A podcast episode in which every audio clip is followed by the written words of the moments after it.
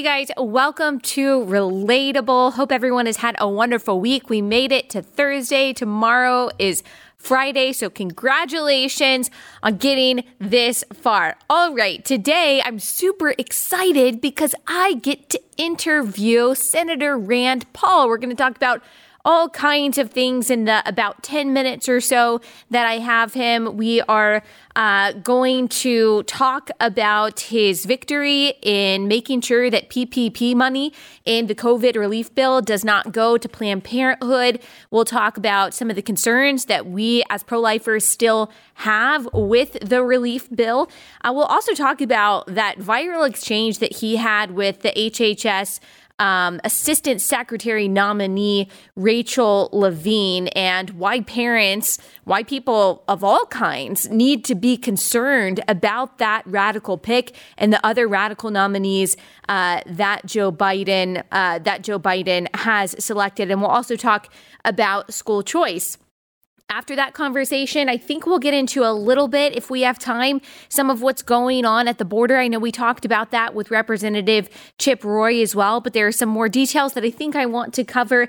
And then there are a couple more things that I also want to talk about. So it's a packed episode, and I really want to leave you today with some encouragement. There's a lot of craziness, obviously, going on in the world, but there's so much to rejoice over and to be thankful about as well. Um, so, first, let's talk to Senator Rand Paul. Senator Paul, thank you so much for joining us. There are a few things I want to talk to you about today. The first thing I want to talk about is something that happened last week. Uh, you claimed victory in the fight over PPP money going to Planned Parenthood in the Senate COVID relief bill. Can you talk a little bit more about that, how that was accomplished, and what it actually means? You know, the PPP money was intended to go to small businesses, so big enterprises like Planned Parenthood were too big to qualify.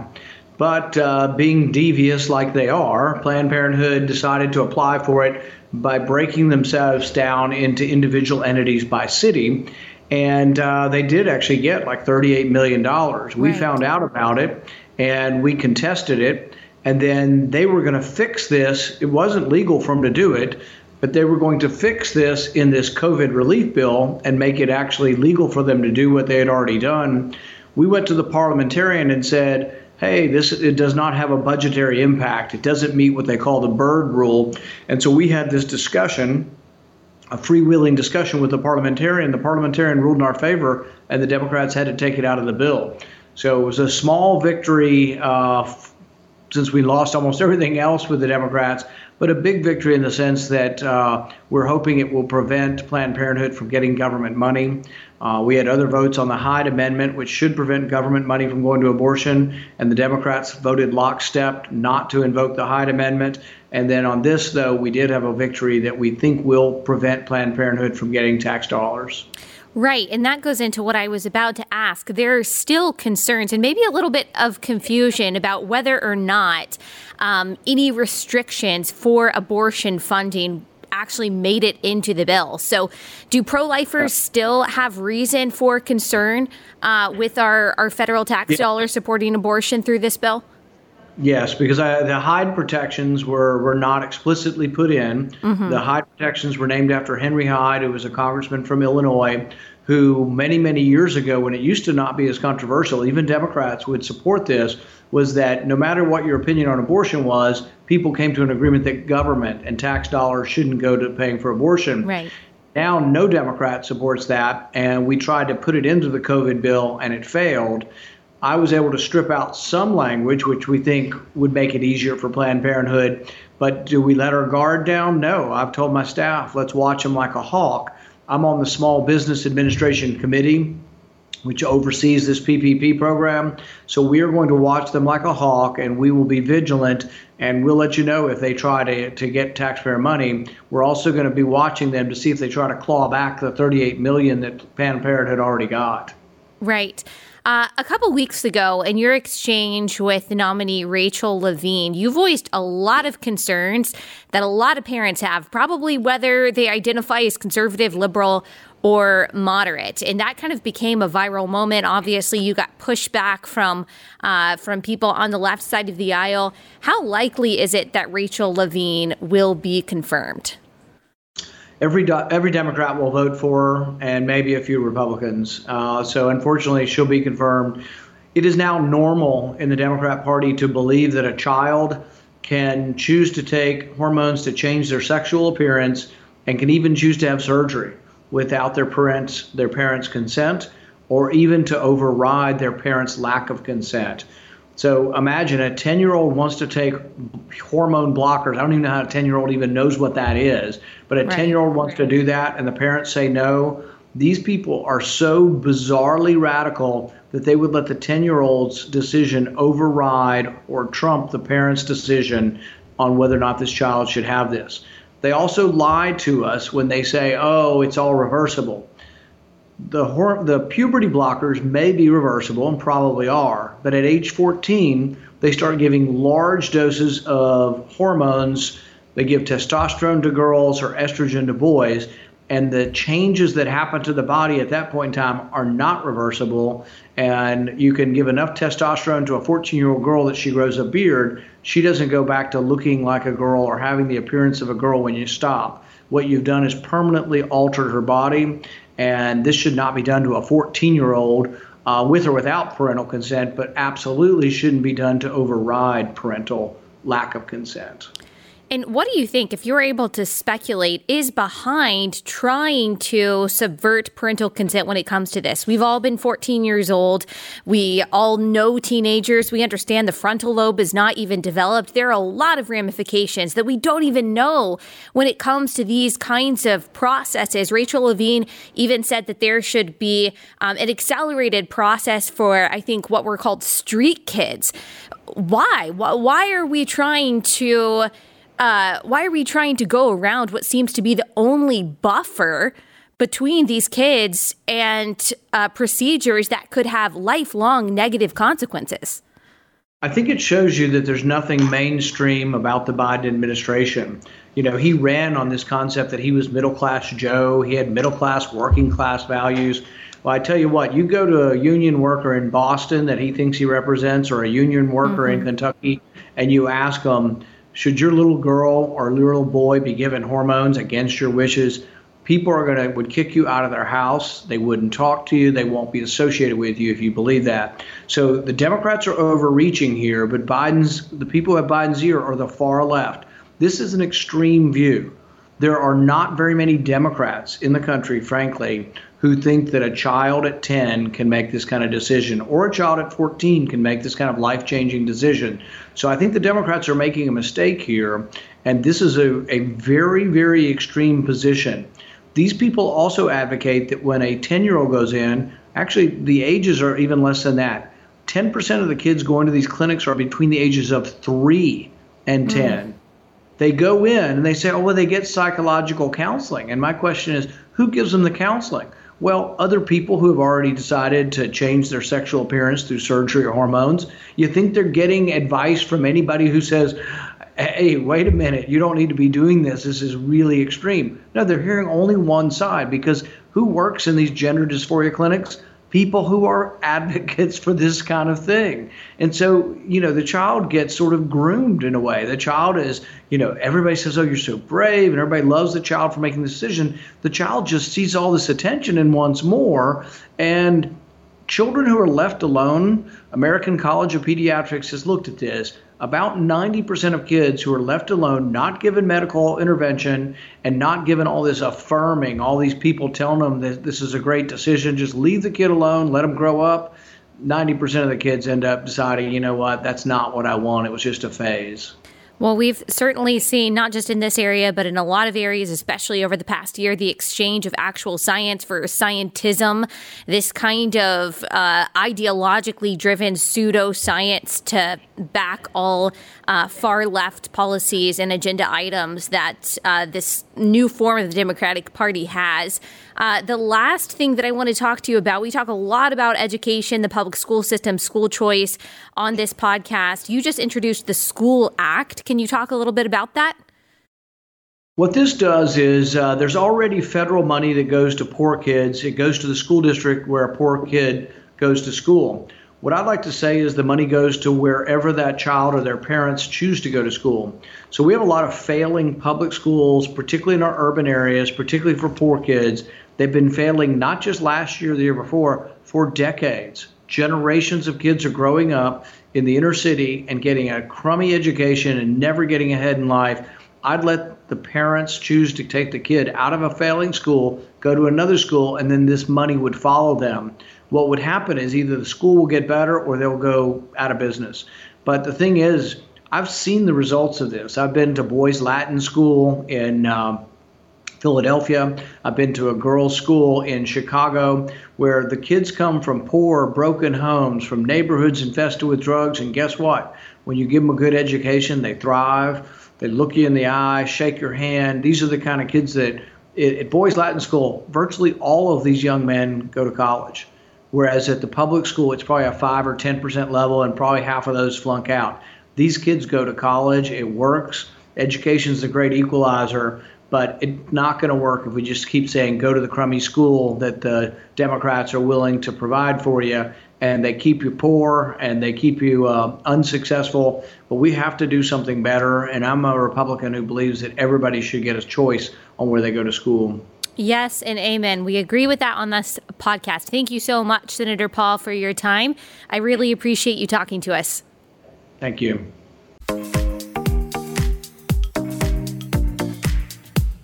Right. Uh, before I get into what I want to talk about next, I do want to mention something. So you might have noticed that Senator Paul did use female pronouns for uh, Rachel Levine. As you may know, since we talked about this a couple weeks ago, Rachel Levine is a man who dresses as a woman. We've also talked about um, the use of, of pronouns. And as Christians, we do not believe in bearing false witness. And we also believe in Genesis 1 that God made them male and female, that He made us male and female um, in a purposeful and a loving and a wonderful, intentional way that we thank Him for, and that there's not any gray area when it comes to that. And we believe that loving our neighbor and loving people who identify as transgender is something that we are absolutely called to do.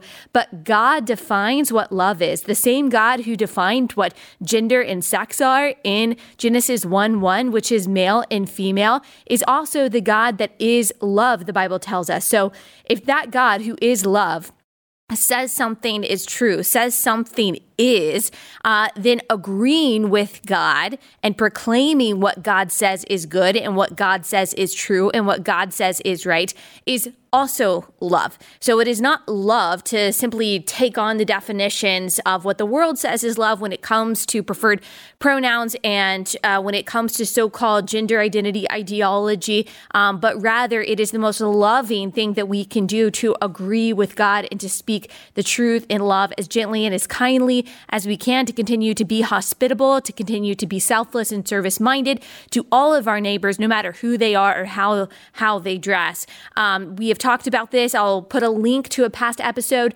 on uh, in the description of this, the biblical telos of gender, where we talk about all of these very complicated um, issues from a biblical perspective. So I do encourage you to um, go back and listen to that if you have any questions. All right, before we get into the rest of the episode, I am so excited to tell you guys about a new sponsor. This has been a few months in the making, and I finally get to tell you guys about this awesome, wonderful company, and that is Carly Jean Los Angeles. So, Carly Jean Los Angeles is an LA based capsule clothing company. So, they sell really wonderful, timeless staples, and their style, Carly Jean Los Angeles, is my style. They sent me um, a whole bunch of clothes. Actually, this sweater, if you're watching on YouTube is from Carly Jean Los Angeles. Um, just very simple, very beautiful, great quality clothes. They've got jeans, they've got sweaters, they've got tops, they've got all kinds of stuff. Dresses. I love the dress that they sent me. I'll wear that one soon. Um, and thankfully, what they sent me, I can I can wear while I'm pregnant and after I'm pregnant. Everything that they have is just so adaptable, so flexible for really any kind of style. I myself, I, I'm a simple gal. I don't like a whole lot of, you know, loud colors and, and, patterns and things like that. Nothing against that. That's just always how I have been. And so Carly Jean Los Angeles really is my exact style. And I love them. And I love all of the clothes that they sent me. Maybe I'll do like a try on thing on Instagram so you guys can see. But I want you guys to check it out for yourself. If you go to carlyjeanlosangeles.com, then you can see the clothes that they have. They make shopping really easy. Sometimes you might just get overwhelmed by going online and trying to find exactly what you're looking for. There's so many options. You don't know how it's going to fit you don't know if it's going to work or if it's going to be high quality or to listen to the reviews. Carly Jean Los Angeles makes this really, really easy. And if you go to carlyjeanlosangeles.com and you use my promo code, which is Allie, A L L I.e., you get to save 20% off anything in their online store. So, entire online store, you get 20% off if you use promo code Allie. I Love Carly Jean Los Angeles. They've got great customer service as well as if you have any questions or any issues or anything like that. But go to carlyjeanlosangeles.com. Use promo code Allie for 20% off anything in their store.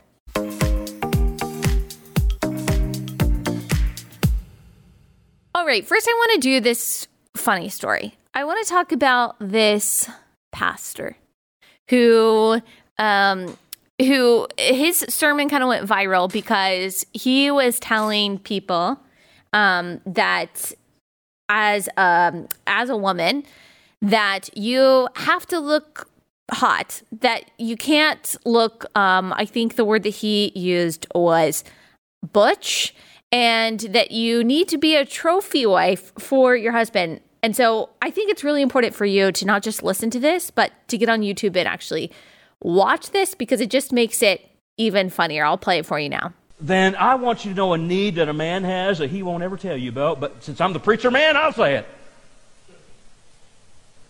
Your man needs an attractive wife. Now, look, I'm not saying every woman can be the epic, the epic trophy wife of all time, like Melania Trump. I'm not saying that at all. Now, most women can't be trophy wives, but you, you know, like her, maybe you're maybe a participation trophy. I don't know, but all I can say is not everybody looks like that. Amen. Not everybody looks like that. But, but you don't need to look like a butch either. hey, here's something you need to know. You need to know this. Men have a need for their women to look like women. All right. Um, yes, I do see how men have a need for women to look like women. Um, I think comparing, um, comparing our value or, or placing our value in our looks and comparing people to Melania Trump and holding Melania Trump up as like what women should strive to be. But if we fall somewhere under that, like it's okay. I think that that is so superficial. I do not think that that's any kind of message that the church needs today. Like, I, I, just think that there are so many other messages that women need to hear from the Bible and according to the gospel, and that is absolutely not one of them. Let me read you this passage from 1 Peter 3 3 through 5. Do not let your adorning be external, the braiding of hair and the putting on of gold or jewelry or any clothing that you wear, but let your adorning be the hidden person of the heart with the imperishable beauty of a gentle and quiet spirit, which in God's sight is very precious.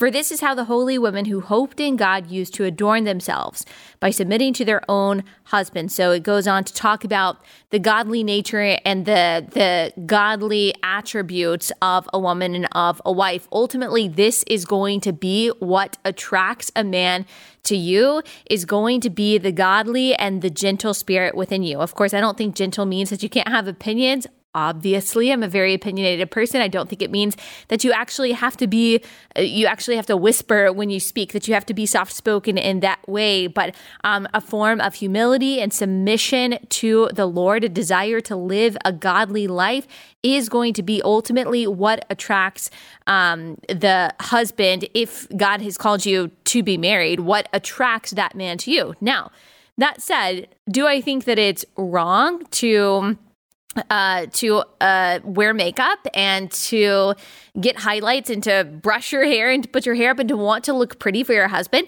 Not at all. I do think that that is a form of love. And of course, we do know that men um, that they are more visual than women are. And of course, it's wonderful to feel beautiful, to feel attractive, and to feel appealing to the person that you love. That's something that we all desire. And I do think it's important for us, for men and women, to put in um, to put in effort when it comes to simply making sure that we are properly maintaining, you know, fitness and hygiene and things like that because we know that our bodies are a temple and we do so to glorify God not to earn the approval of other people. I do not think that the priority needs to be placed, though, on external beauty. The fact of the matter is is that we are all going to age, that our weight is going to fluctuate, that our ability to keep up with the trends or even look good in certain trends um, is going to change. And what lasts is that abiding uh, love and companionship and covenant commitment that a man and a woman have. That doesn't mean that physical attraction goes away or that it should go away. I don't believe that should, but women don't need to be focusing on being like Melania Trump or being any kind of trophy wife and quite frankly, if you watch the video, I think that this guy is a little bit hypocritical uh, for trying to call out women for how they look. Women also care about appearance and fitness when it comes to men to a certain extent. Too, uh, but the Bible is clear that uh, what is most important what lasts the longest, what pleases God the most is not anything external, but what's going on in our hearts. Um, our, our godliness, our, our holiness, our submission to the Lord, our love, our gentle spiritedness, our uh, selflessness. Those are the things uh, that God approves of, that God loves, that God delights in whether or not we meet worldly standards of what it means to be beautiful. Um, and so I just think it's important because I think it's so easy to listen to a sermon like that and to be discouraged because maybe you don't like how you look when you look in the mirror. Like maybe you make a lot of efforts to um, to be uh, attractive and to feel beautiful, and you're still insecure and you're still self conscious. You hear something like that and you wonder, well, am I ever going to be able to attract someone?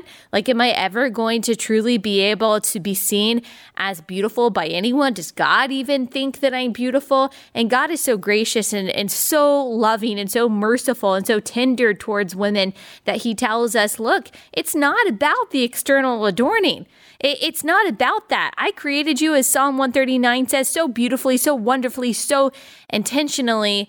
And what I care about is that you are cultivating um, spirit of Christ likeness inside you by the power of the Holy Spirit. That is so encouraging and so much more edifying than this stupid, superficial sermon that this uh, pastor gave. So I just wanted to clear that up. If you were a woman who saw that and you were discouraged by that, you felt put down by that, like God has a different word for you in scripture. Like he has something different to say we can look to Jesus, we can look to God the Father to see the gentleness and to see the love and intention and care uh, that God that God shows in particular towards women. Um, and that's why the church has for so long been a refuge for women.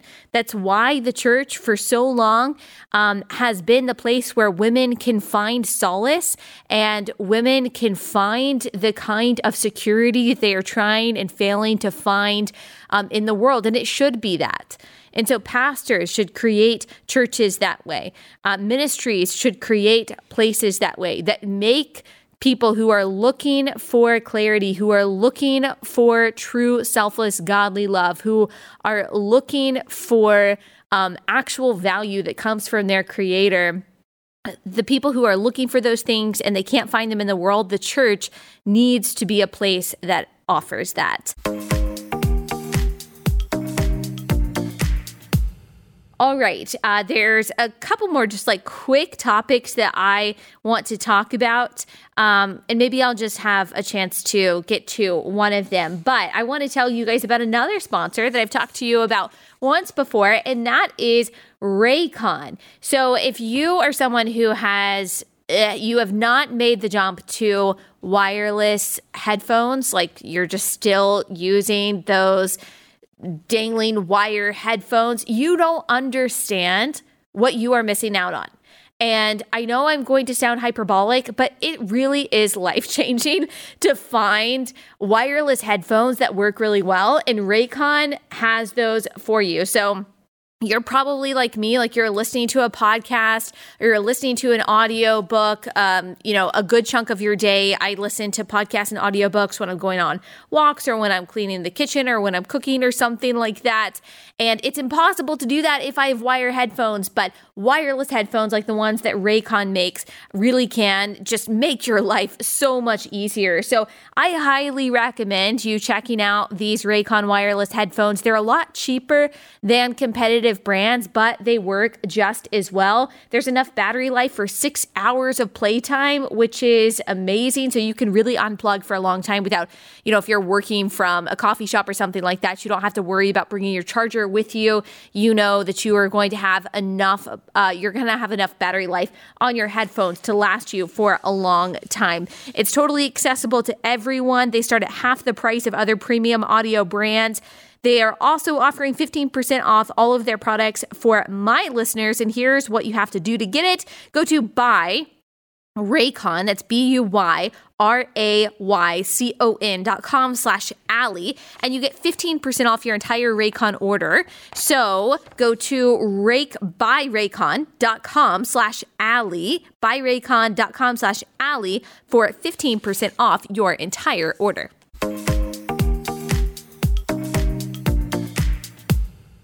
Um, all right, that was one subject I just wanted to make sure that I covered this week. And then there's one more that I want to end on, and it'll lead us into our final bit of encouragement. And so First, the bad news. You guys know we've talked about James Coates. We've talked about the pastor from Alberta being uh, placed in jail because he refused to limit the capacity of his congregation to 15%. He allowed anyone to come in who wanted to come in and hear the gospel and hear expository preaching in person. And for that, he was arrested. They have tried uh, to get him out of jail, but unfortunately, he's in jail at least until May. I had his wife on the podcast last week. We talked about all the details of this uh, before that as well. So go back and listen to those episodes. We also talked about, I think it was Monday how there was a child sex predator in the same city that was released from jail um, without any without any conditions to speak of. He had been guilty several times of preying upon, molesting, sexually assaulting six and ten year old kids in this community. He gets put in jail, and because the laws are so loose when it comes to this, in the name of criminal and social justice, he's just been released into the community with nothing except a a tweet warning from the police department. Well, there's been another sex predator that's been released in the same city uh, without any conditions. And so this is uh, yet another convicted child sex predator that the Edmonton Police Service issued a, a warning about. His name is Russell Sikiea. I don't know how to pronounce his last name.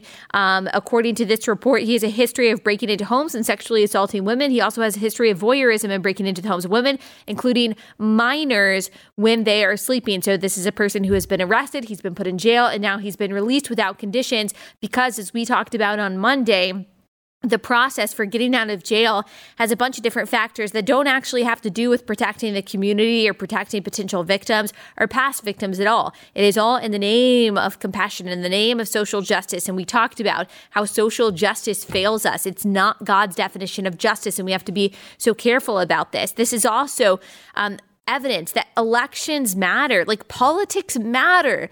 Politics matter because policies matter because people matter. Policies affect people, especially the most vulnerable. And you'll remember something that Erin Coates said, the pastor of James Coates last Thursday, is that she didn't really know how the political processes worked. Like she wasn't completely aware of all of the all of the charter rights in their area and what they all meant. And so whenever we have the temptation to bury our head in the sand um, because we don't want to think about politics and we just politics is just a losing game and that it doesn't matter. Uh, look, part of loving your neighbor is making sure that there are policies that are in place that align with God's justice, that allow them the freedom to provide for themselves, that um, are work in the way of their security, and because these policies affect them, these policies affect them. Policies matter because people matter, which means politics matters. So we can't just bury our head in the sand and pretend like politics don't matter. They do. They do matter. Now, again, for all of the people who have been saying, ah, this is not really persecution, James Coates just needs to limit his congregation to 15%. He just needs to bow down to Caesar and to say, okay, sorry, you guys can hear the gospel in person today. You're not allowed to hear the gospel. Oh, you need in-person counseling. Uh, sorry, we just hit our we just hit our capacity for 15%. Oh, you're lonely, you're depressed, you're struggling with alcoholism, your husband just left you, you're a single mom. Sorry, we've reached our capacity. You can't come in our doors today. That's what the state expected him to do, and there have been Christians in the United States who have said, "Yeah, that's what he should have done." Amazing to watch. And by amazing, I mean severely uh, depressing. And they just say, well, he he violated these restrictions. He violated these regulations. Are you going to change your tune now that we have seen in the exact same city that two sex predators have been released into the community without any conditions? Are you really going to tell me that he's not being treated differently than anyone else because he's a Christian? If that's not persecution, then what is? Like, what do you consider persecution? Do you have to live in Iran? To to be persecuted? Do you have to li- like attend an underground church in China to be persecuted? 2 Timothy 3:12 through 13. Indeed, all who desire to live a godly life in Christ Jesus will be persecuted. While evil people and impostors will go on from bad to worse, deceiving and being deceived. Uh, thankfully, it doesn't matter whether or not people on Twitter and Christians who desperately just want to lick the boots of um, of state officials. It doesn't matter whether or not they think that this is persecution. I think that our definition of persecution should expand. No one is saying that what's happening in Canada, Canada is the exact same as what's happening in the Middle East to Christians or what's happening uh, in China. No one's saying that it's the exact same thing and that um, it's the exact same danger and the exact same peril and the exact same kind of suffering. No one is saying that. We're just saying there are different forms of persecution. Second Corinthians 4:16 through 18 says this uh, So we do not lose heart. Though our outer self is wasting away, our inner self is being renewed day by day. For this light, momentary affliction is preparing for us an eternal weight of glory beyond all comparison as we look not to the things that are seen, but to the things that are unseen. For the things that are seen are transient, but the things that are unseen are eternal. And I have heard John Piper preach on this, and he says, whether it is whether it's slander or criticism, or whether you are um, actually becoming some kind of martyr, whether you are tortured or arbitrarily imprisoned for sharing your faith, all of it, all of it counts as something that is building for us an eternal weight of glory that far outweighs all of the heavy or light afflictions that we are enduring here on earth? Why are we quibbling over whether or not James Coates is enduring our definition of persecution? The fact of the matter is, he shouldn't be in jail. He shouldn't be in jail because it's not God's definition of justice. And what we're seeing is corrupt social justice. What we're seeing is people taking God and his definition of justice out of the picture, giving grace and nuance uh, to child sex predators by releasing them without any kinds of conditions, but keeping the pastor in jail because somehow he poses more of a threat. I think we've seen something like this before.